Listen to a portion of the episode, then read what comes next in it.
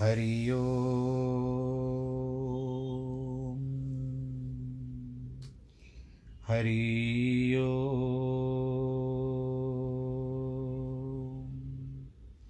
हरि ओम। गुरुर्ब्रह्मा गुरुर्विष्णु गुरुर्देवो महेश्वरः गुरुर्साक्षात् परब्रह्म तस्मै श्री गुरवे नमः। विघ्नेश्वराय वरदाय सुरप्रियाय लंबोदराय सकलाय जगद्दिताय नागाननाय श्रुतियज्ञविभूषिताय गौरीसुताय गणनाथ नमो नमस्ते। नाहं वसामि वैकुण्ठे योगिनां हृदयेन च मद्भक्तां यत्र गायन्ति तत्र तिष्ठामि नारद। जिस घर में हो आरती चरण कमल चितलाय तहाँ हरि वासा करे ज्योत अनंत जगाए। जहाँ भक्त कीर्तन करे बहे प्रेम दरिया तहाँ हरि श्रवण करे सत्यलोक से आए। सब कुछ दीना आपने भेंट करूं क्या नाथ नमस्कार की भेंट लो जोड़ू मैं दोनों हाथ जोड़ू मैं दोनों हाथ जोड़ू मैं दोनों हाथ। शान्ताकारं भुजगशयनं पद्मनाभं सुरेशं विश्वाधारं गगनसदृशं मेघवर्णं शुभांगं लक्ष्मीकान्तं कमलनयनं योगिवरदानगम्यं वन्दे विष्णुं भवभयहरं सर्वलोकैकनाथं। मङ्गलं भगवान् विष्णु मङ्गलं गरुडध्वज मंगलम पुंडरीकाक्ष मंगलाय स्तनोहरि। सर्वमंगल मांगल्ये शिवे सर्वार्थ साधिके शरण्ये त्र्यंबके गौरी नारायणी नमोस्तुते नारायणी नमोस्तुते नारायणी नमोस्तुते। बोलो नारायण भगवान की जय। प्रिय भक्तजनों, आज 2 तारीख मार्च वर्ष 2022 आज का पावन दिन भगवान भोलेनाथ जी का। आप सबको महाशिवरात्रि की अत्यधिक से अत्यधिक बहुत बहुत बधाई। बहुत बहुत भी आ गया परंतु अत्यधिक में सब आ जाता है। आप बस भगवान जी से यही प्रार्थना करेंगे, भोलेनाथ आप सबको अपने आशीर्वाद के और संरक्षण में रखें, उनकी कृपा आप सबके ऊपर बनी रहे। हम आज अभी आरंभ करते हैं। मंगलवार का दिन है, आज से सप्ताह आरंभ हुआ, शुक्रवार तक फिर आपके साथ रहेंगे। इस समय में अष्टावक्र गीता ज्ञान का जो वर्णन चल रहा है, हम अभी 4थे सूत्र की बात बताते हैं आपको। क्या लिखा हुआ है कि यदि देहम पृथक कृत्य चिति विश्राम्य तिष्ठसि अधुनैव सुखी शांति बंध मुक्तो भविष्यसि। कहते हैं कि यदि तू देह को अपने से अलग कर और चैतन्य में विश्राम कर स्थित है, अभी सुखी शांत और बंध मुक्त हो जाएगा। एक तरफ से हम ऐसे भी विचार करते हैं। हम सोचो तो आप जब चारों ओर से थक जाते हो, बहुत कार्य करके थक जाते हो, तो आपको अपने घर में जाकर के आराम मिलता है ना, आनंद के साथ बैठ जाते हो, जैसे चाहो बैठो। पर दूसरे स्थान पर वैसा नहीं रहता, आप कार्य करते भी रहते हो और थक जाते हो। तो यही है कि इस समय हम आपको आत्मा में अपने चैतन्य में विश्राम करना चाहिए। अष्टावक्र कहते हैं वैराग्य होने से पात्रता आएगी, फिर गुरु द्वारा तत्व ज्ञान का बोध कराए जाने पर होगा आत्मज्ञान। जब ब्रह्मचर्य में आता है व्यक्ति, 4 प्रकार के जिस तरह से वर्ण है आश्रम है, उनमें ब्रह्मचर्य जो आश्रम रहता है, ब्रह्मचर्य में गुरु उसको बोध सिखाते हैं। 25 वर्ष तक ज्ञान नहीं करता है, सारी बातें सिखाते हैं गुरु जी। तो उनको लगता है पात्रता आएगी, सिखाने में पात्रता आएगी, तैयार होकर के जब वो पहुंचता है तब उसके परिवार वाले उसका ब्याह करा देते थे। ये पहले समय की बात थी। तो गुरु द्वारा तत्वज्ञान का बोध कराए जाने पर होगा आत्मज्ञान, किंतु मुक्ति के लिए आत्मज्ञान ही पर्याप्त नहीं है।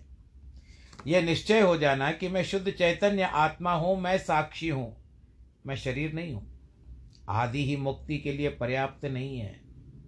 इस आत्मज्ञान के बाद भी यदि शरीर आदि से तादात्म्य बना रहा हो, यानी कंपैरिजन बना रहा हो, जिसको आप लोग कहते हैं तालमेल बना रहा हो, तो फिर पुनर्जन्म की संभावना बनी रहती है। सब कुछ होने के बाद भी वापस से लौटते हो तो अतः उससे भी मुक्ति नहीं कहा जा सकता। यह ज्ञान जो होता है सकल्पिक समाधि में भी होता है, जिसमें बीज रूप के सभी संस्कार विद्यमान रहते हैं। उचित वातावरण मिलने पर वह बीज पुनः वृक्ष बन जाता है। उसी बीज को भी नष्ट कर देना निर्विकल्प समाप्ति है, वही मुक्तावस्था है। अष्टावक्र इसी मुक्ति की बात कर रहे हैं कि तू आत्मज्ञान प्राप्ति के लिए बाद यदि देह से अपनी आसक्ति छोड़कर, उसे तादात्म्य छोड़कर पूर्ण रूपेण चैतन्य आत्मा से विश्राम करके स्थित है, तो तू तभी सुखी है, शांत है, बंध मुक्त हो जाएगा। अब जैसे हमारे इस समय युद्ध चल रहा है, वहाँ पर जो हमारे भारतवर्ष के जो बच्चे हैं या नागरिक हैं, आज उनकी विचारों की कितनी कठिनाई में चल रहे हैं। हम सब प्रार्थना करें कि वो सकुशल लौट आए। भगवान जी से यही प्रार्थना है कि उन सबको, भारत सरकार जो प्रयत्न कर रही है उन सबको लाने के लिए। अब उनके मन में तो यही होगा ना कि जब हम घर पहुंचेंगे तो तभी हमको कुछ मन को शांति मिलेगी, नहीं तो बेचारे कैसे भटक रहे हैं वो। बस आप सब भी भगवान जी से प्रार्थना करें, छोटे छोटे बालक हैं, बड़े नागरिक भी हैं, सबके लिए यही प्रार्थना करें कि वो सब सकुशल देश में वापस लौट आए और अपने अपने परिवार के साथ मिल जाए। पतंजलि अष्टांग योग में अंतिम स्थिति में समाधि की बात कहते हैं। अष्टावक्र पहले ही वाक्य में जनक को समाधि का ज्ञान करा देते। शरीर और आत्मा के मध्य में 7 आवरण है, पर्दे हैं। योग शरीर से आरंभ करके एक एक आवरण को विधि पूर्वक खोलकर आत्मा तक पहुंचता है। अष्टावक्र सीधे आत्मा का बोध कराते। वो बाकी सभी आवरणों को एक एक के साथ नष्ट करने की बात कहते हैं।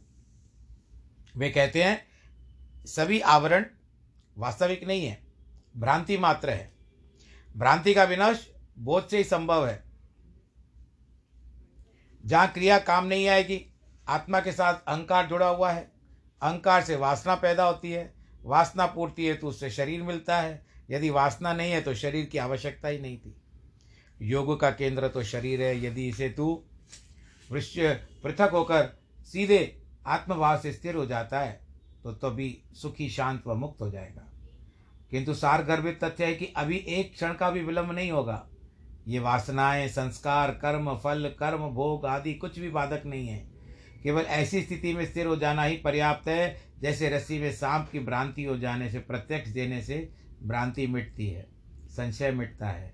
यदि आपने भांग पी रखी है, आज शिव जी का भी दिन है, बोलो शंकर भगवान की जय, तो उस समय में आपको अगर रस्सी भी स्पर्श कर गई, आपको लगेगा आपको सर्प ने स्पर्श कर दिया, तो ये भ्रांति है आपकी। परंतु वास्तविकता में जब सर्प भी हो तो आप उसको छेड़ना मत। कुछ कर्मकांड, जप तप, मंत्र साधना, हठ योग की क्रियाएं आदि नहीं करनी पड़ती। इसी प्रकार अष्टावक्र आत्मबोधि पर्याप्त मानते हैं, जिससे समस्त भ्रांतियाँ मिट जाती है एवं मनुष्य मुक्ति को प्राप्त हो जाता है। यह मुक्ति कोई स्थान विशेष नहीं है, न इसको प्राप्त करने के लिए कोई वैतरणी पार करनी पड़ती है, बल्कि वास्तविक स्थिति जान लेना ही प्रत्यक्ष दर्शन से संभव है। इसी से समस्त ग्रंथियाँ खुल जाती है। ये सभी ग्रंथियाँ अज्ञानी है। शिव गीता में भी कहा गया है कि मोक्षस्य न वासिष्ठि न ग्राम्यांतरे में वा अज्ञान हृदय ग्रंथिनाशो मोक्ष इति स्मृता। मोक्ष का इसी लोकांतर में, ग्रह या ग्राम में निवास नहीं है, किंतु अज्ञान रूपी हृदय ग्रंथि का नाश ही मोक्ष कहा जाता है। जो चैतन्य आत्मा में विश्राम कर ठहर गया वही मुक्त है। सभी कर्म शरीर व मन के हैं। जो शरीर और मन के प्रति आसक्ति रखता है उसी के कर्म बंधन का कारण बनते हैं। आत्मा का कोई बंधन नहीं है, वह करता है ही नहीं, दुष्टा है। दृष्टा है, दृष्टा कभी कर्म बंधन में नहीं बनता। ये सभी भोग, कर्म, अहंकार, लोभ आदि शरीर व मन के धर्म हैं, आत्मा के नहीं है। जो अपने को आत्मा मानकर शरीर से अपना संबंध छोड़ देता है वही मुक्त है। यही अष्टावक्र का परम उपदेश है। बोलो श्री अष्टावक्र भगवान की जय। श्रीमन नारायण, श्रीमन नारायण, श्रीमन नारायण। चलिए भक्तजनों, भगवान नारायण के शरण चलते हैं। यथा ससर्ज देवेशो देवर्षि पितृदानवान् मनुष्यतिर्वृक्ष वृक्षादीन भूव्यो ममस ली लोकस। हे द्विजराज, मैत्रेय जी कहते हैं सर्ग के आदि में जिस तरह से अभी भी भगवान का सर्ग चल रहा है, आदि में भगवान ब्रह्मा जी ने, क्योंकि नारायण ने ब्रह्मा जी का स्वरूप धारण किया है, ब्रह्मा जी ने पृथ्वी, आकाश और जल आदि में रहने वाले देव, ऋषि, पित्र, दानव, मनुष्य, तिर्यक जो छोटे छोटे कीड़े इत्यादि होते हैं या पक्षी होते हैं, तिर्यक और वृक्ष आदि को जिस प्रकार रचा, जैसे गुण, स्वभाव और रूप वाले जगत की रचना की, हमको बताइए। ये अब हम लोग ज्योग्राफी में चल रहे हैं। पराशर कहते हैं कि भगवान विभु ने जिस प्रकार से इस सर्ग की रचना की है वो सुनो। सर्ग के आदि में ब्रह्मा जी के पूर्ववत सृष्टि का चिंतन करने पर पहले अबुद्धिपूर्वक, अर्थात पहले पहले असावधानी हो जाती है। कितना भी प्रयत्न करो असावधानी तो हो ही जाती है। तो तमोगुणी सृष्टि का आविर्भाव हुआ। उस महात्मा ने से प्रथम तम यानी अज्ञान, मोह, महामोह, महामोह कहते हैं भोग इच्छा को, तामिश्र यानी क्रोध, अंध तामिश्र यानी अभिनिवेश नामक पंचपर्वा पांच प्रकार की अविद्या उत्पन्न हुई। उसके ध्यान करने पर ज्ञान शून्य बाहर भीतर से तमोमय और जड़ नगादि वृक्ष, गुल्म, लता, वीर्य तृण रूप में पांच प्रकार का सर्ग हुआ। वराजी द्वारा सर्वप्रथम स्थापित होने के कारण नगादि को मुख्य कहा गया है, इसीलिए सर्प भी मुख्य सर्ग कहा जाता है। सर्ग मुख्य सर्ग है। उस सृष्टि को पुरुषार्थ की असाधि को देख करके उन्होंने फिर अन्य सर्ग के लिए ध्यान किया तो तिर्यक स्रोत सृष्टि उत्पन्न हुई। यह सर्ग वायु के समान तिरछा चलने वाला है, इसीलिए तिर्यक स्रोत कहलाता है। ये पशु, पक्षी आदि नाम से प्रसिद्ध है। प्राय तमोमय अर्थात अज्ञानी, विवेक रहित अनुचित मार्ग का अवलंबन करने वाले और विपरीत ज्ञान को ही यथार्थ ज्ञान मानने वाले होते हैं। ये सब अहंकारी, अभिमानी, 28 बंधनों से युक्त कैसे हो सकते हैं? 11 इंद्रिय और तुष्टि तथा सिद्धि के विपर्य से 17 बुद्धि वध, ये कुल 28 वध अशक्ति कहलाते हैं। प्रकृति, उपादान, काल और भाग्य नामक 4 आध्यात्मिक, 5 ज्ञानेंद्रियों के बाह्य विषयों से निवृत्त होकर के 5 ब्रह्म होते हैं। आंतरिक सुख आदि की पूर्णतया समझने वाले परस्पर एक दूसरे की प्रवृत्ति को न जानने वाले होते हैं। उस सर्ग को भी पुरुषार्थ का असाधक समझकर पुनः चिंतन करने पर एक और सर्ग हुआ। सर्ग से सर्ग उत्पन्न हुआ। वह ऊर्ध्व स्रोत का नाम तीसरा सात्विक सर्ग ऊपर के लोक में रहने लगा। वे ऊर्ध्व स्रोत के सृष्टि में उत्पन्न हुए। प्राणी विषय सुख के प्रेमी, बाहर और आंतरिक दृष्टि संपन्न तथा बाहर और आंतरिक ज्ञान युक्त थे। यह तीसरा जो था वो देव सर्ग कहा था। इस सर्ग के प्रादुर्भूत होने से संतुष्ट चित्त ब्रह्मा जी को बहुत प्रसन्नता हुई। फिर इन मुख्य सर्ग आदि 3 प्रकार की सृष्टियों से उत्पन्न हुए। प्राणियों को पुरुषार्थ का असाधक जान करके उन्होंने एक और उत्तम साधक सर्ग के लिए चिंतन किया। उन सत्य संकल्प ब्रह्मा जी के इस प्रकार चिंतन करने पर अव्यक्त यानी जो प्रकृति है से उस पुरुषार्थ का साधक अर्वाश्रोक नामक सर्ग प्रकट हुआ। इस सर्ग के प्राणी नीचे पृथ्वी में रहते हैं, इसीलिए अर्वाश्रोक कहलाते हैं। इनमें सत्व, रज और तम तीनों ही अधिकता होती है।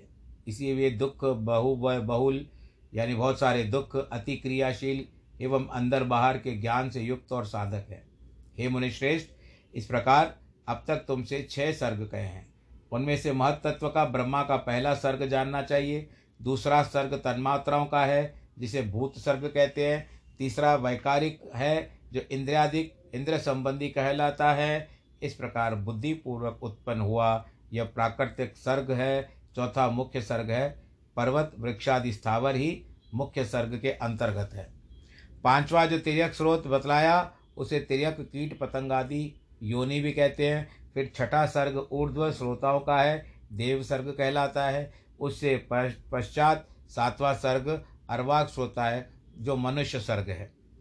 आठवां अनुग्रह सर्ग है, वह सात्विक और तामसिक है। ये पांच वैकृत यानी विकारिक हैं सर्ग हैं और पहले तीन प्राकृतिक सर्ग है। नवा कौमार सर्ग है जो प्राकृत और वैकृत भी है। इस प्रकार सृष्टि रचना में प्रवृत्त हुए जगदीश्वर प्रजापति के प्राकृत और वैकृत नामक के जगत के मूलभूत नौ सर्ग आपको सुनाए। ये कह रहे हैं मैत्रेय जी, पराशर जी कह रहे हैं मैत्रेय जी को, तो इसको भी आप लोग ध्यान से सुनिएगा कि किस तरह से सृष्टि की उत्पत्ति हुई है। आप बार बार सुनिएगा तभी कुछ समझ में आएगा, एक कथा में तो समझ में नहीं आएगा, आपको दो चार बार सुनना पड़ेगा। मैत्रेय जी कहते हैं हे मुने, आपने इन देवादि के सर्गों का संक्षेप में वर्णन किया। अब हे मुनि श्रेष्ठ, मैं इन्हें आपके मुखारविंद से विस्तार पूर्वक सुनना चाहता हूँ।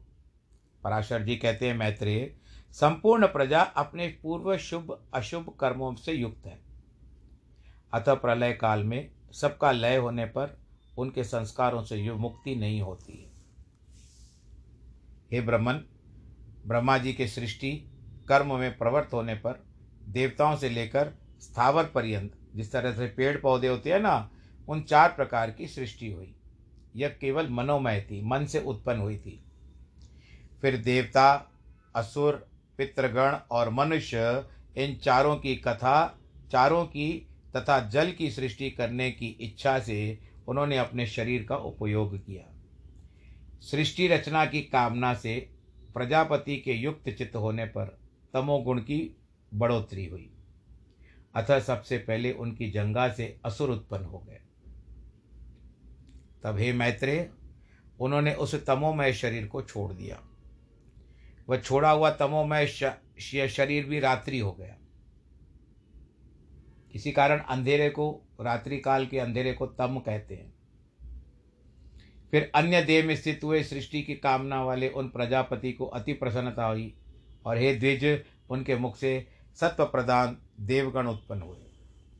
उसके बाद उस शरीर को भी उन्होंने त्याग दिया। वह त्यागा हुआ शरीर ही सत्व स्वरूप दिन का हो गया, दिन बन गया। इसीलिए मैं रात्रि में असुर बलवान होते हैं और दिन में देवतागण बलवान होते हैं।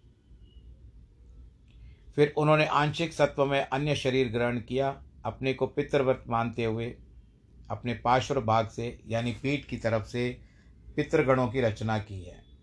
पितृगण की रचना कर उन्होंने उस शरीर को भी छोड़ दिया। वह त्यागा हुआ शरीर ही दिन और रात्रि के बीच में जो था वो संध्या का समय बन गया। उसके बाद उन्होंने आंशिक रजोमय अन्य शरीर धारण किया। हे द्विजश्रेष्ठ, उससे रज प्रदान मनुष्य उत्पन्न हो गए। फिर शीघ्र ही प्रजापति ने उस शरीर को भी त्याग दिया। वही ज्योत्सना हुआ जिसे पूर्व संध्या अर्थात प्रातः काल कहते हैं, जब सूर्योदय होता है। इसीलिए मैत्र, प्रातःकाल होने पर मनुष्य और सायंकाल के समय पितृ बलवान होते हैं। इस प्रकार रात्रि, दिन, प्रातःकाल, सायंकाल, ये चारों प्रभु ब्रह्मा जी के शरीर हैं। इन तीनों को गुणों के आश्रय हैं। फिर ब्रह्मा जी ने एक और रजो मात्रात्मक शरीर धारण किया। उसके द्वारा ब्रह्मा जी से क्षुधा उत्पन्न हुई यानी प्यास, और क्षुधा से काम की उत्पत्ति हुई, भूख लगी प्यास। तब भगवान ने, प्रजापति ने अंधकार में स्थित होकर क्षुधाग्रस्त सृष्टि की रचना की। बड़े कुरूप और दाढ़ी मूछ वाले व्यक्ति उत्पन्न हो गए। वे स्वयं ब्रह्मा जी की ओर भागे उनको खाने के लिए। उन्होंने जी कहा कि ऐसा मत करो, इनकी रक्षा करो, वे राक्षस कहलाए। उन्होंने कहा हम खाएंगे। वे खाने की वासना होने के कारण यक्ष हो गए, जिनके स्वामी कुबेर हैं, आपको पता होगा। उनकी इन अनिष्ट प्रवृत्ति को देखकर ब्रह्मा जी के केश सिर से गिर गए, पुनः उनके मस्तक पर आरूढ़ हो गए। इस प्रकार ऊपर चढ़ने के कारण वे सर्प कहलाए। और नीचे गिरने के कारण अहि को कहे गए। नाग को ही अहि भी कहते हैं। उसके बाद जगत रचयिता ब्रह्मा जी ने क्रोधित होकर क्रोध युक्त प्राणियों की रचना की। वे कपिश कलाप किए हुए पीले वर्ण के अति उग्र स्वभाव वाले तथा मांसाहारी हुए। फिर गान करते समय उनके शरीर से तुरंत ही गंधर्व उत्पन्न हुए। हे द्विज, हे ब्राह्मण, वे वाणी का उच्चारण करते हुए अर्थात बोलते हुए उत्पन्न हुए थे। इसी कारण उनको गंधर्व कहा गया।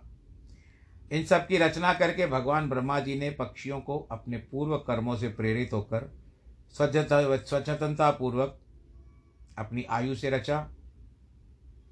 तदनंतर अपने वक्षस्थल से भेड़, मुख से बकरी, उदर और पाश और भाग से गौ, पैरों से घोड़े, हाथी, गधे, वन गाय, मृग, ऊँट, खच्चर और न्योंक आदि पशुओं की रचना की। उनके रोमों से फल मूल रूप औषधियाँ उत्पन्न हुई। हे द्विजोत्तम, कल्प के आरंभ में ही ब्रह्मा जी ने पशु और औषधि आदि की रचना करके फिर त्रेता युग के आरंभ में उन्होंने यज्ञादि कर्मों में उनको सम्मिलित कर दिया। जिस तरह से पुष्प चढ़ते हैं, गौ, बकरी, पुरुष, भेड़, घोड़े, खच्चर और गधे, ये सब गांवों में रहने वाले पशु हैं। जंगली पशु ये हैं शपावद, व्याघ्र आदि, दो खुर वाले वनगाय आदि, हाथी, बंदर और पांचवें पक्षी, छठे जल के जीव तथा सातवें सरीसृप आदि। और नागी, जिनको एक प्रकार के नाग हैं। ऐसा भी होता है कि नाग डसता है, पर कुछ सरीसृप होते हैं वो डसते हैं परंतु उसका डंक नहीं लगता। फिर अपने प्रथम पूर्व मुख से ब्रह्मा जी ने गायत्री, ऋत, ऋत्विज, सोम, रत्नांतर, अग्निष्टोम यज्ञों की निर्मित किया। दक्षिण मुख से यजुर्वेद हुआ, त्रैष्टुप छंद, पंचदश स्तोम, बृहत साम तथा उकत की रचना की। पश्चिम मुख से साम, जगती छंद, सप्तदशो स्तोम, वैरूप और अतिरात्र को उत्पन्न किया तथा उत्तर मुख से उन्होंने एक विंश स्तोम, अथर्ववेद, आप्तोमाणी, अनुष्टुप छंद और वैराज की सृष्टि की। ये जिस तरह से होता है ना, भगवत गीता भी पढ़ते हैं तो हम अनुष्टुप छंद में पढ़ते हैं। इस प्रकार उनके शरीर से समस्त उष्ण नीच प्राणी उत्पन्न हुए। श्रीमद् भागवत की कथा भी अनुष्टुप छंद में है, संस्कृत में।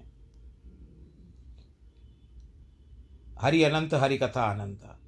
उन आदिकर्ता ब्रह्मा जी, प्रजापति ब्रह्मा जी ने देव, असुर, पितृ और मनुष्यों की सृष्टि कर उसके बाद कल्प का आरंभ होने पर यक्ष, पिशाच, गंधर्व, अप्सरागण, मनुष्य, किन्नर, राक्षस, पशु, पक्षी, मृग और सर्प आदि संपूर्ण नित्य एवं अनित्य स्थावर जंगम जगत की रचना कर दी।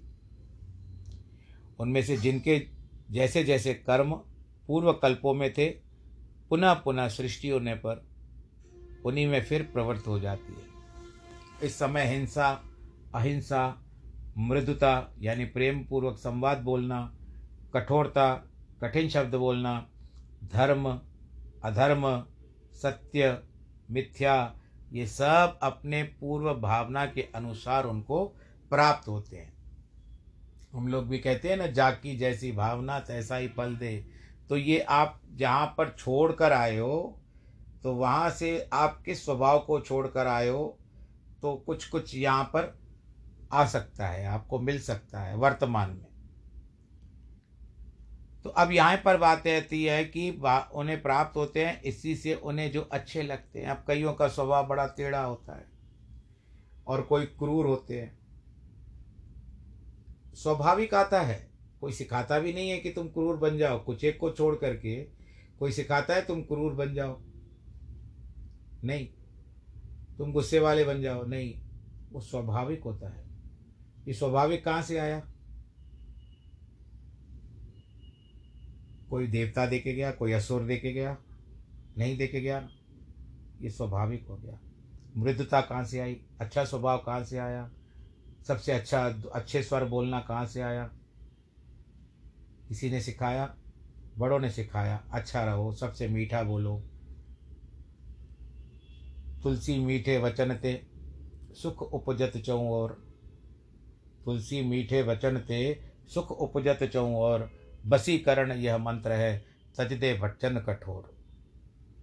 आप किसी को भी वश में करना चाहते हो तो आपको मीठे वचनों से का प्रयोग करना पड़ेगा। तेज तर्रार गुस्से में स्वभाव में आप बोलोगे तो आदमी आपसे कटना शुरू हो जाएंगे, आएंगे नहीं आपके समक्ष। इसके लिए तुलसीदास जी ने कहा कि तुलसी मीठे वचन से सुख उपजत चहूँ और सुख उपजता है, सब सब सुख की प्राप्ति होती है। इस प्रकार प्रभु विधाता ने स्वयं इंद्रियों के विषय भूत और शरीर के आदि में विभिन्नता और व्यवहार को उत्पन्न किया है। उन्हीं के कल्प के आरंभ में देवता आदि प्राणियों के वेद के अनुसार नाम और रूप तथा कार्य विभाग को निश्चित किया। इंद्र को दे दिया सभी, जिस तरह से वो स्वर्ग मिल गया, कर्म है इंद्र का। सूर्य को तपस्या मिल गई, चंद्रमा को सुधा मिल गई, शांति मिल गई, ठंडक पहुंचाने का। और वरुण देवता को जल मिल गया, पवन को वायु मिल गई, अग्नि को तेज मिल गया। इस तरह से सब मिल गया। देवताओं को भी कर्म के अनुसार मिलता है। तो पर हम पूर्व जन्म में क्या थे उसको कभी सोचना नहीं, सोचोगे तो पार नहीं पाओगे। इसके लिए वर्तमान में अपने आप को जियो, आनंद के साथ रहो। उन्हीं के कल्प के आरंभ में देवता प्राणियों के वेद के अनुसार नाम रूप कार्य विभाग को निश्चित किया गया। ऋषियों तथा अन्य प्राणियों को भी वेदानुकूल नाम और यथा योग कर्मों को उन्हीं ने निर्दिष्ट किया है। जिस तरह से वशिष्ठ हुए और उसके बाद जो भी संतानें होती गई चलता है। ऋषियों का ये बात हो गई। जिस प्रकार अलग अलग ऋतुओं के पुनः पुनः आने पर उनके चिन्ह नाम रूप आदि पूर्ववत रहते हैं। वर्षा ऋतु क्या करेगी, वर्षा देगी। शरद ऋतु बिल्कुल मौसम एक सम रहेगा, न अत्यधिक उष्णता रहेगी न अत्यधिक शीतलता रहेगी, एक सम रहेगा। फिर धीरे धीरे हेमंत ऋतु आती है।